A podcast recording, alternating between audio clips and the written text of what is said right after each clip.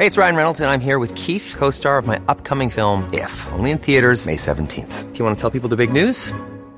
All right, I'll do. Sign up now and you'll get unlimited for $15 a month in six months of Paramount Plus Essential Plan on us. Mintmobile.com slash switch. Upfront payment of $45 equivalent to $15 per month. Unlimited over 40 gigabytes per month. Face lower speeds. Videos at 480p. Active Mint customers by 531.24 get six months of Paramount Plus Essential Plan. Auto renews after six months. Offer ends May 31st, 2024. Separate Paramount Plus registration required. Terms and conditions apply if rated PG. Life is full of what ifs. Some awesome. Like what if AI could fold your laundry? And some, well, less awesome. Like what if you have unexpected medical costs? United Healthcare can help get you covered with Health Protector Guard fixed indemnity insurance plans. They supplement your primary plan to help you manage out of pocket costs. No deductibles, no enrollment periods, and especially no more what ifs. Visit uh1.com to find the Health Protector Guard plan for you. Welcome to Talking Business, a podcast produced in Melbourne, Australia. The podcast is available on the Acast app, the Apple Podcast Store, or wherever you go to get your podcasts. Or you can get it at the Business Acumen website at www.businessacumen.biz. I am Leon Gettler. My job is to review and monitor the week's news in business, finance, and economics. I bring it all to you every week. This is episode number 46 in our series for 2019, and today's date is Friday, December 13th. It's that time of the year. Your vacation is coming up. You can already hear the beach waves, feel the warm breeze, relax, and think about work. You really, really want it all to work out while you're away. Monday.com gives you and the team that peace of mind. When all work is on one platform and everyone's in sync, things just flow wherever you are. Tap the banner to go to Monday.com. I'm Sandra, and I'm just the professional your small business was looking for. But you didn't hire me because you didn't use LinkedIn jobs. LinkedIn has professionals you can't find anywhere else, including those who aren't actively looking for a new job but might be open to the perfect role, like me. In a given month, over 70% of LinkedIn users don't visit other leading job sites. So if you're not looking on LinkedIn, you'll miss out on great candidates like Sandra. Start hiring professionals like a professional. Post your free job on linkedin.com/people today. First, I'll be talking to Matt Poll, an experienced business leader with a passion for innovation. He's recently founded Neos, or neos.co.uk, which is an insure tech business that is focused on delivering smart home protection products and services. Prior to this, he spent 15 years in the insurance industry, working in the UK and US with AXA and RSA. And I'll be talking to economist Nicholas Gruen about how to restore trust. But now, let's talk to Matt Poll. Matt Poll, tell us about Neos. Yes, um, with Neos, um, we're quite different from traditional insurers. You come to us um, and you buy an insurance policy like you would with any other insurer, but instead of just getting a piece of paper with your policy details on it, we also give our customers smart home technology to protect against burglary, fire, and water leaks. That's all connected up through the app.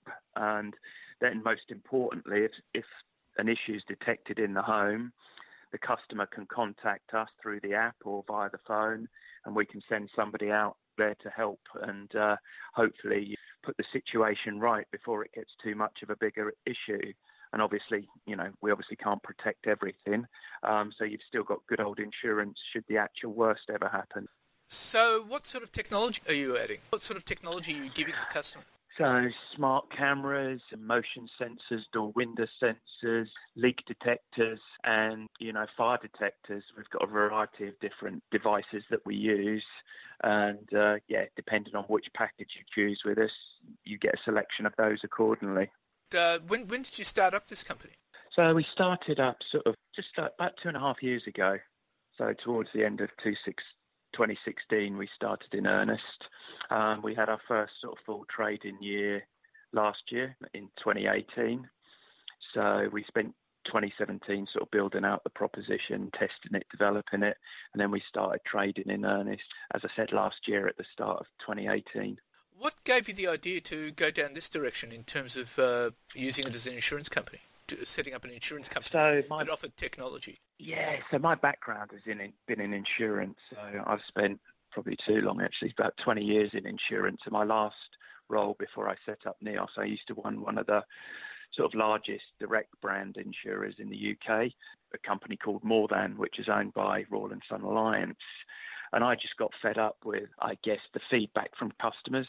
You know, customers would always say, come to us and say, you know what, I pay you all this money every year for my insurance. I'm a great customer. I have a claim.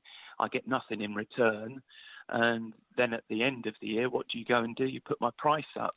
Um, we've all seen the sort of dual pricing issues that have just come to light um, in the UK. So uh, I thought customers deserved more. And actually, I've seen how smart technology can add value in terms of engagement to customers and helping prevent claims. So smart home was the natural choice.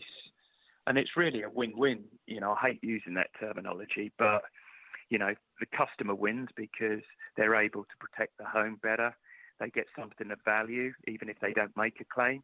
You know, they've got the smart tech so they can check in on their home whenever they want. And obviously, we win as well because if we can, you know, catch incidents early before they become really big issues, then obviously we can hopefully save on the claims payouts that we make to customers. But but it would be a certain uh, demographic of customers you'd be going for, wouldn't you? I mean, you couldn't. This couldn't be applying for all homeowners, surely. Yeah, pretty much it can. Some of the leak sensors that we need, the clip-on ones that we put around the pipe, don't work in flats, but we've got different solutions or apartments. Um, so yeah, we're pretty much for everyone. Um, we do have a certain demographic that you know is more attracted to our policy, but actually we've got quite a wide range across the piece of uh, customers. So as long as you've got a, a house or apartment and you have uh, home insurance, then you can get one of our policies. One of the main benefits is is that you might think, given that we give away all these um, devices to customers, that we're really expensive compared to a traditional insurance policy. Well, in fact, we're not. We're actually very competitive alongside traditional insurance policies. So, in essence, you know, the customers getting the, the technology for free. So, you're basically you're offering everything that they would get with any other insurance company, but with technology. Including, yeah, plus the added benefit of the technology, yeah. And, you know, so it's quite a compelling offer for the customer at a very similar price as you would just pay for, you know, your traditional insurance policy. So, how's the take up been from customers towards this? Yeah, really good. Um, we launched, as I said, the start of 2018, and we've scaled quite rapidly bringing customers on board. We, this year we'll at least double the sales that we did last year. So, you know, we're building quite nicely. We've also then we've got a B2B arm to our business. So a lot of the big insurers, you know, the incumbents or saw what we were doing and have come to us and said, "Hey, we really like what you're doing. Could you do it for us?" And we've actually decided that you know that that makes sense to help our distribution. So we've partnered with a lot of big insurers um, that are utilising our technology. So um, Aviva is one in the UK. They're the largest insurer in the UK. Uh, we've just partnered with one of the largest insurers in the Netherlands, and then just just literally uh, two weeks ago, we just announced a big partnership with one of the largest insurers in the US, American Family. Yeah, they're using our technology to offer this type of service to their customers as well. So we're quite excited about that side of the business as well. Well, that's that's very interesting. I mean, how does that work uh, when you when you say partnership? Do you license them to use your technology? Yeah, in essence, yeah. We we basically white label our technology, you know, so we provide the service, the technology and the service that wraps around it in the partner's brand. Branded Aviva, it's branded ANWB in Holland, it's branded American Family in the US. And it also means you have the capacity to expand this overseas and you're already partnering with companies in other, outside of the UK. Yeah, exactly. And that's that's the big sense. So we, when we looked hard at the market, we thought the easiest way to increase our distribution internationally was through partnerships rather than setting up a, you know, and trying to market and sell insurance in multiple different territories, which is tough for a small startup like us because we've got, you know, limited resource and also the regulation environment is very tough as in insurance, as you know. So partnerships was the, the obvious choice. We're just really pleased that, you know, huge brands like Aviva, like ANWB, which is basically the Dutch AA, and you know American Family have chosen to partner with us. Would there be regulatory issues? Um, it, var- it varies from territory to territory, actually. So we we certainly haven't had any regulatory issues in the UK, and it's the same in the Netherlands, actually. In fact, the regulators see it as quite a positive step because we're giving customers more for their money. The FCA in the UK is very particularly focused on driving customer value, and we certainly tick that box, you know, much more than a traditional insurer. In the US, it's slightly different because each state has its own regulator, and some some states look at it as an incentive to customers, where it, it's absolutely not. But there's regulation on a state state basis. So we're working very closely with American Family to make sure that the proposition, you know, meets all the regulatory requirements in all the different states in the US. So, uh, are you thinking of adding any more technology? Yes, we are. We've, uh, in fact, we have got a new sensor set coming out soon. Um, we're also going to be adding a smart doorbell and an outdoor camera to our collection because, you know, we tend to do a lot of stuff. All our products that we offer is based on customer feedback, what they want. And outdoor cameras and smart doorbells have featured very highly in our requests from customers. So we're going to be adding those to our stable this year. You'd be offering the complete suite of technologies. That's pretty good. Yeah, exactly. Eh, we we will only focus though. We are only really focused on technology that aligns with, you know, preventing, you know, insurance peril. So, but anything to do with burglary, you know, security, yep, that's a tick for us. Anything to do with preventing fires, um, yep, that's a tick for us. Anything to do with preventing water leaks, yep, another big tick for us. We're not we're not so focused on other areas of smart home like you know I don't, I don't know smart toasters or you know fridges that that's not for us we're very much on the you know prevention side of stuff protecting right. people's homes okay and uh, do you see the company expanding any further yeah we do we, have got plans to expand we're just opening up um, an office in the US so we're planning to expand further into the US and um, yeah, we're looking to extend our range again further internationally in Europe. So, you know, certainly Germany and France and the Nordics uh, are interesting markets for us in Europe as well. And then Canada is we're in talks with a company in Canada where we'll hopefully be able to partner with them as well. Well, Matt, that sounds fascinating, and uh, uh, hoping one day you might set up shop in Australia. Well, yeah, funny you should say that. We have had some interest in Australia, and uh, it's certainly a market that, um, if we can find the right partner, we'd look at. You know, because there's a lot of similarities, um, apart from the weather, obviously, uh, but there's a lot of similarities in the market uh, to the UK, and obviously, you know, being an English-speaking language country, it makes things a lot easier for us. Well, Matt, thank you very much for your time, and uh, wishing NEOS all the best. Thank you. Uh, pleasure. And now let's talk to economist Nicholas Gruen. Uh, Nicholas, we spoke about the competition delusion last time. Can you recap on what that actually is? So, I, I, have written this uh, essay, which will be appearing in the uh, Griffith Review in February, and it's about, I, I call it the competition delusion. And the competition delusion is that competition is always a good thing uh, and what I'm focusing on, uh, there's a there's a fairly standard debate about whether it's say a good thing in social work and hospitals and schools and so on.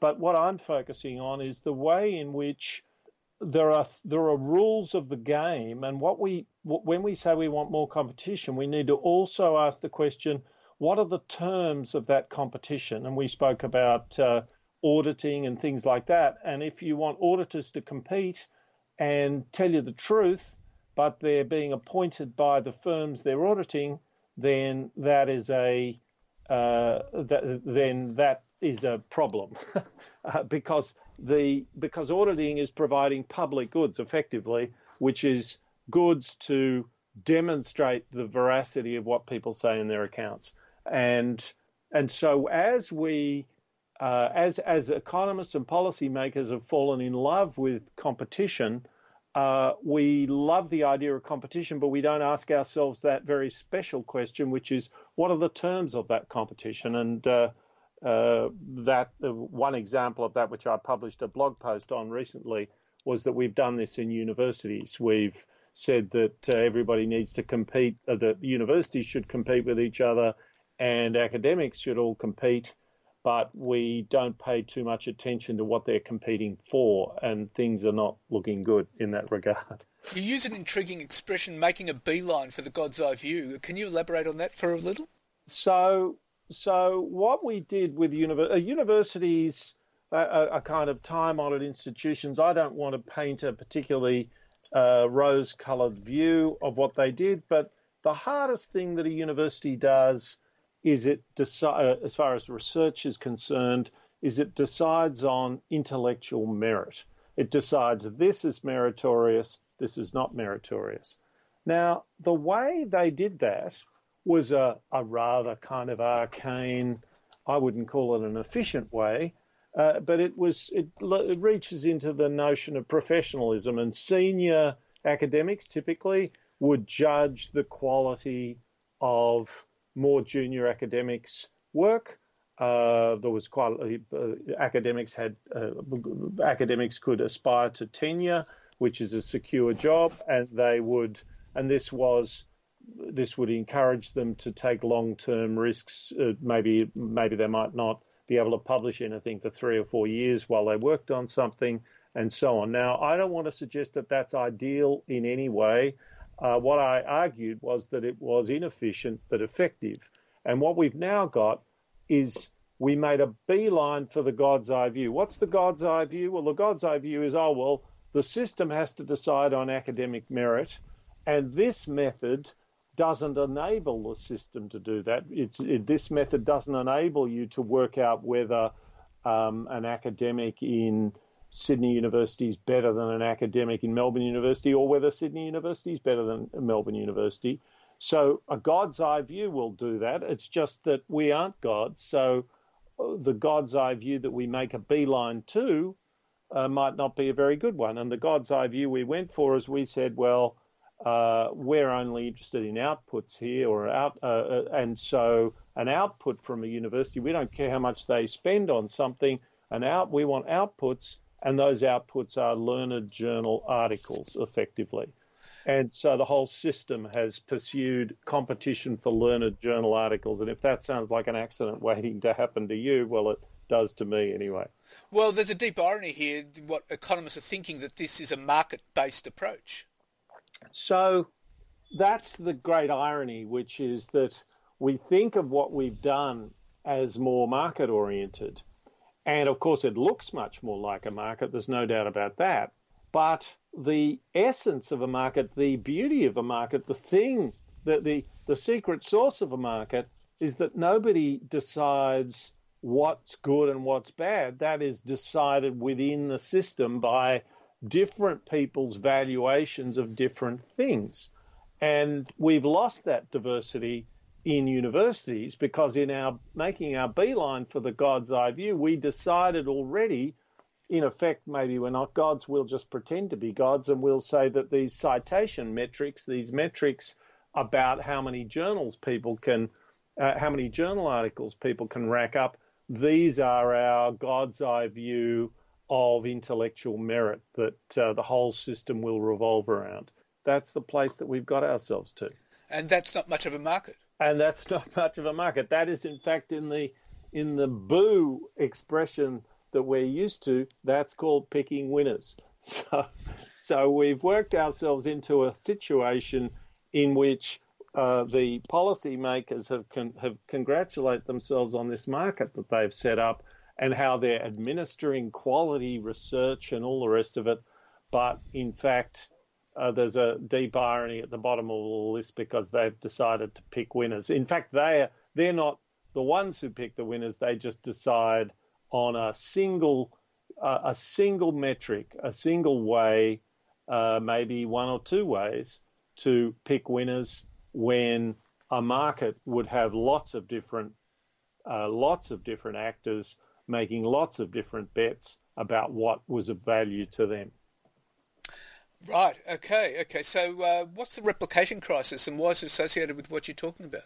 So, one of the things we've disco- we're discovering is that a lot of research, um, uh, that, that there's an imperative. If you, if you set up incredibly powerful imperatives to publish, guess what happens? People publish, and there are shortcuts to publication.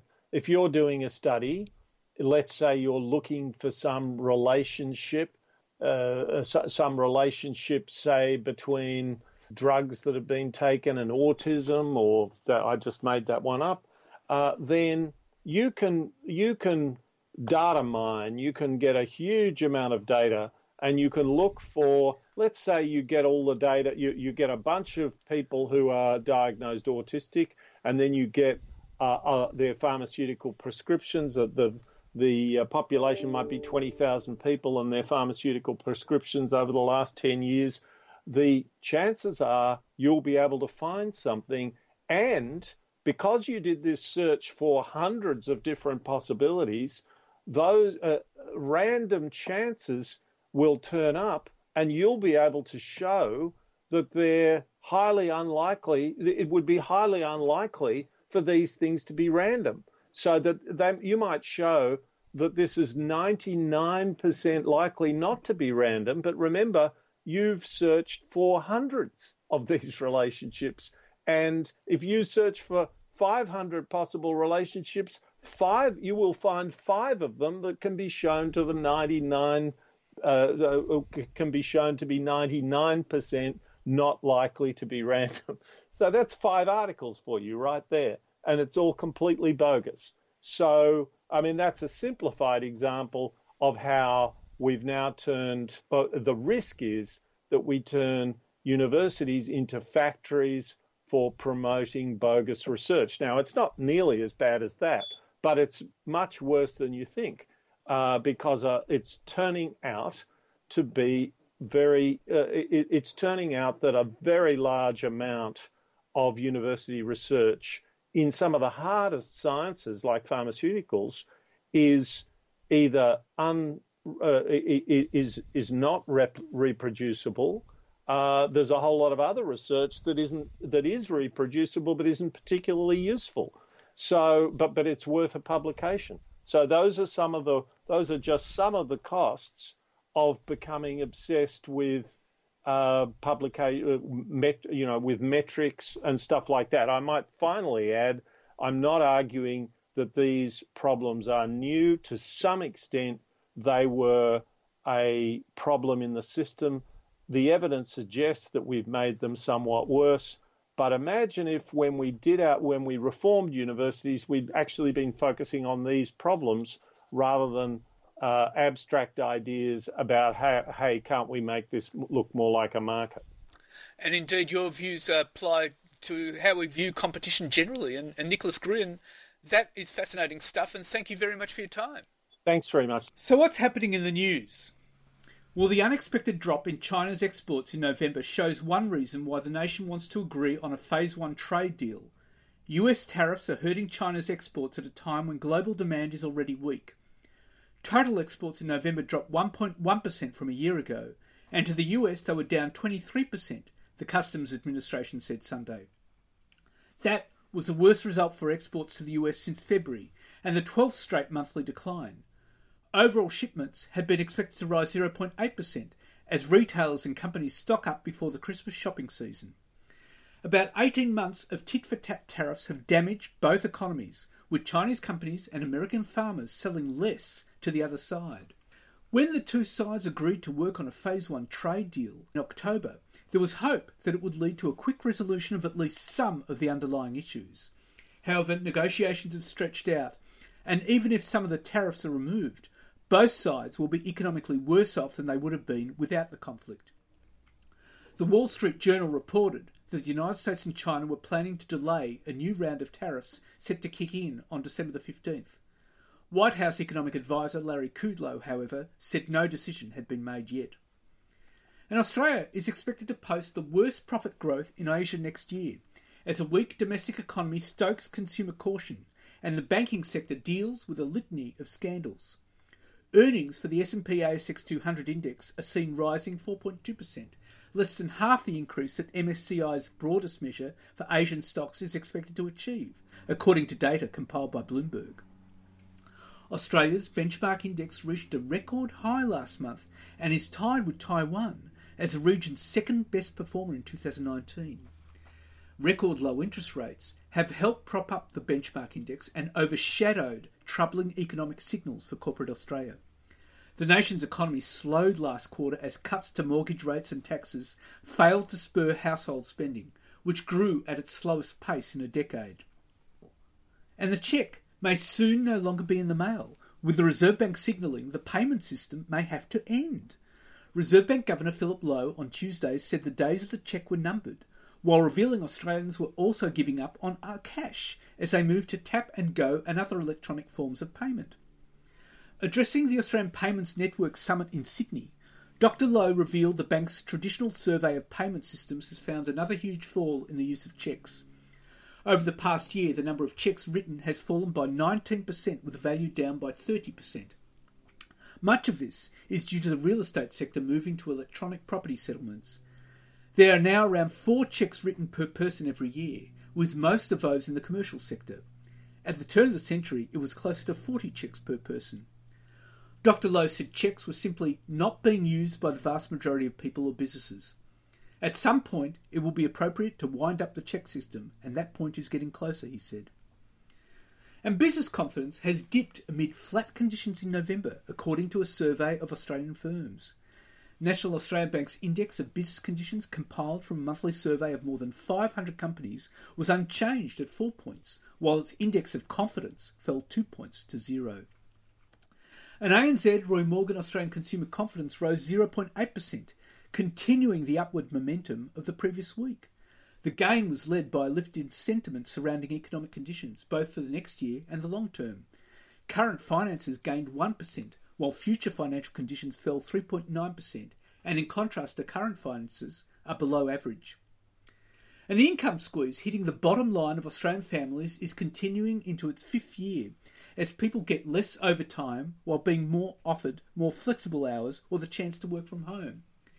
Figures compiled by the Australian Bureau of Statistics show male median weekly earnings over the past year climbed 1.3%, well short of the 1.7% inflation rate over the same period.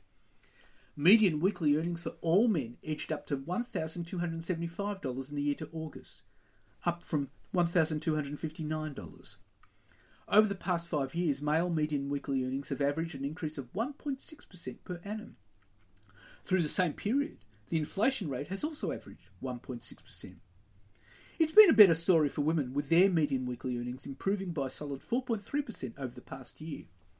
Since 2014, average weekly earnings for women have climbed by 2.9%, Despite the increase, they're still $325 a week short of the median enjoyed by men, with some of the difference due to higher rates of part time employment. And former High Court Judge and Royal Commissioner Kenneth Hayne has warned directors they have a legal duty to act on climate change risk, included in corporate strategies, and report on it to shareholders, raising the real prospects that boards failing to act could end up in court. Justice Kenneth Hayne says a sense of helplessness and short termism is no excuse for inaction on climate risk.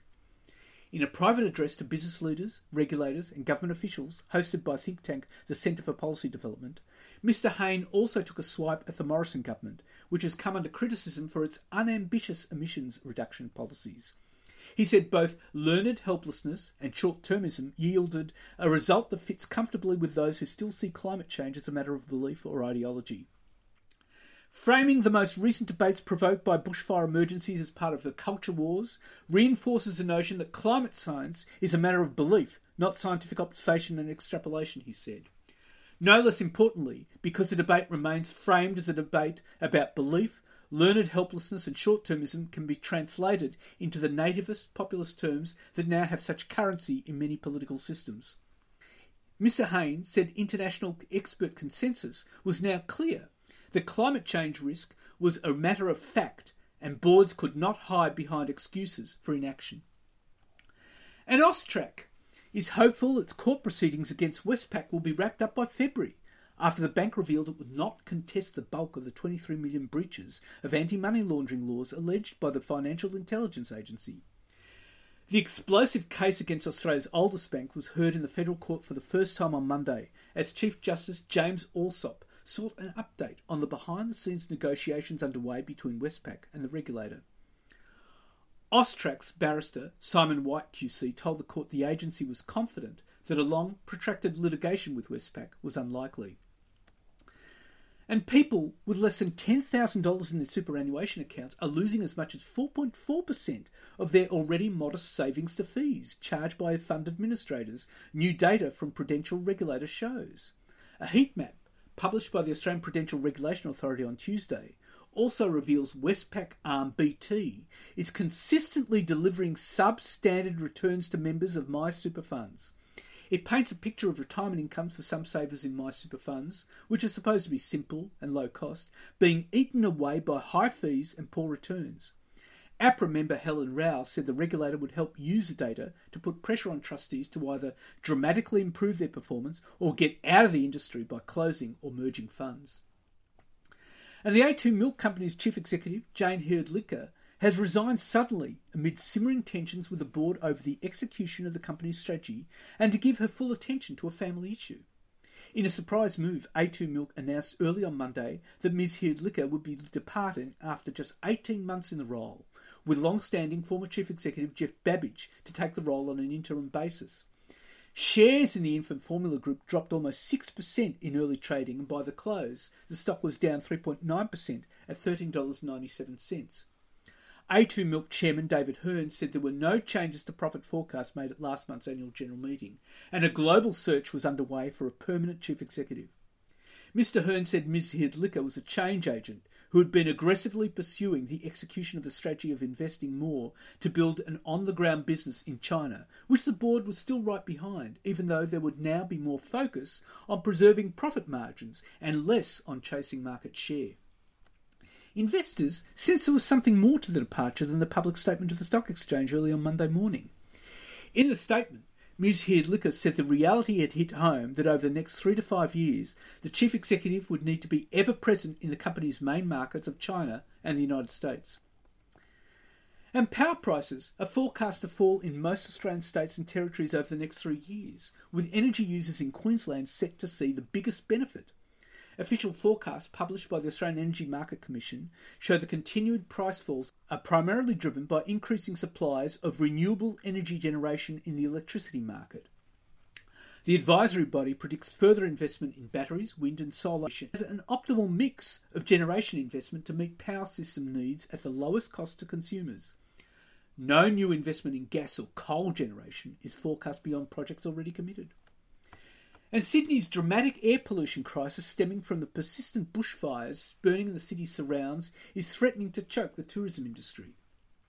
The harbour city's image as a tourism magnet and a haven for fresh air and ocean breezes is in peril as long as a toxic haze shrouds the city, industry experts say. Already, tourist drawcards relying on outdoor activities are seeing dwindling numbers and, com- and commuters. In recent weeks, the air quality has ranked among the world's worst. And with Sydney's air quality hitting 11 times the hazardous level on Tuesday, and the Department of Planning, Industry and Environment recording an air quality index in parts of the city above 1400, more than 12 times the 200 level considered hazardous by people's health, New South Wales unions urge workers to consider going home. Air quality in parts of New South Wales has deteriorated and work outside is no longer safe without protection, the peak body tweeted. We're advising all non essential workers to work indoors or from home. The smoke hazard is 10 times the healthy limit, Unions New South Wales Assistant Secretary Thomas Costa told Business Insider Australia. We consider it illegal to be forced to work in these conditions and will stick up for any worker who wants to down tools. Only emergency and essential service employees should be working outdoors today. And with Australia dealing with its worst drought on record, sentiment in the nation's agricultural sector is at a 15 month low as Australia's farmers brace for a hot, dry summer with drought conditions intensifying across large swathes of the country, the latest quarterly Rabobank Rural Confidence Survey has found. The driest spring on record, along with bushfires, which heralded an early start to summer, saw the latest survey report the sixth lowest reading in its 18 year history, with two in five farmers expecting conditions in the agricultural economy to deteriorate even further in the coming year. Confidence, this survey, was down across all commodity sectors and states except Queensland, where it remained subdued. The final survey for 2019 found of the 1,000 farmers questioned, 41% expect agricultural economic conditions to worsen in the next 12 months, up from 30% in the September quarter, while 31% expect them to stay the same. Only 17% had a positive outlook on the year ahead, compared with 25% in the previous survey. And the national sheep flock is expected to collapse to its smallest size since 1904, amid warnings that drought's impact on the economy and the agricultural sector will linger for up to a decade. Analysis by the rural forecaster suggests the farm sector is facing its toughest period since the 1950s, when drought and the end of the Korean War wool boom hit producers across most of the nation. The Australian Bureau of Agricultural and Resource Economics and Sciences, or ABARES, on Tuesday said it now expected farm production to fall another 3% through 2019 20. It would be the third successive annual decline, the first time that it occurred in 63 years. The brunt of the drop is being borne by crop producers. Wheat production is now expected to be 8.4% down on last year's drought affected harvest, to be the third smallest this century. Wheat exports are tipped to reach 3.3 billion, a $500 million downgrade on ABARES' September forecasts. But the livestock sector is facing the toughest recovery once a drought breaks. ABARES is forecasting the national flock to fall to 64.9 million as farmers, without access to water and feed, reduce their sheep numbers. It would take the flock to its smallest size since 1904. The flock peaked at almost 180 million in 1970, but has averaged about 70 million over recent years. And petrol and diesel supplier Viva Energy has flagged a drop in profit of between 28 and 41% this year, as improved fuel sales volumes and a strong operation at its Geelong refinery failed to offset the impact of lower retail fuel margins. Underlying net profit after tax is expected to fall to between 135 million and 165 million in 2019 from 229 million last year. Viva said on Monday, citing figures that have been restated after adopting new accounting standards. Earnings from the refining business are expected to be largely flat at 120 million to $130 million, compared with $125 million last year. But earnings in retail, fuels, and marketing would fall to between $840 million and $855 million, down from 938 million in 2018. The weaker outlook comes as the country's only other listed fuel supplier, Caltex Australia, is fielding an $8.6 billion takeover approach from Canadian convenience retailing giant Alimentation Couche-Tard. Viva, which owns the former Shell Australia refining and petrol station network, said it had delivered strong top line sales growth of petrol diesel, with sales volumes up about 4.3% on last year, helped by the restructuring of its retail alliance with Coles in February. The Geelong plant saw periods of record production, it noted. And Prime Media Group has said it's consulting with Seven West Media about their proposed merger after Bruce Gordon and Anthony Catalano said they would block the deal. Prime said if Mr. Gordon, who holds 11.59% of the shares, and Mr. Catalano, who holds a 14.57% stake, voted against the scheme of arrangement, then the scheme would not be approved. And that's it for this week. And that brings an end to Talking Business for 2019. It's been a privilege presenting all the week's business, finance, and economics news in about 30 minutes, with insights from business people and economists. In the meantime, you can find me on Twitter at TalkingBizBLZ, on Facebook, and on LinkedIn. And if you want, leave a comment. You can also check this year's Talking Business episodes on the ACAST archives or on the app. Have a great week, take care, be good, and looking forward to bringing you Talking Business starting on February the 7th, 2020. Wishing you all a happy and safe Christmas, and Happy New Year. Hi, I'm Daniel, founder of Pretty Litter. Cats and cat owners deserve better than any old fashioned litter. That's why I teamed up with scientists and veterinarians to create Pretty Litter. Its innovative crystal formula has superior odor control and weighs up to 80% less than clay litter. Pretty Litter even monitors health by changing colors to help detect early signs of potential illness. It's the world's smartest kitty litter. Go to prettylitter.com and use code ACAST for 20% off your first order and a free cat toy. Terms and conditions apply. See site for details. Planning for your next trip? Elevate your travel style with Quince. Quince has all the jet setting essentials you'll want for your next getaway, like European linen, premium luggage options, buttery soft Italian leather bags, and so much more.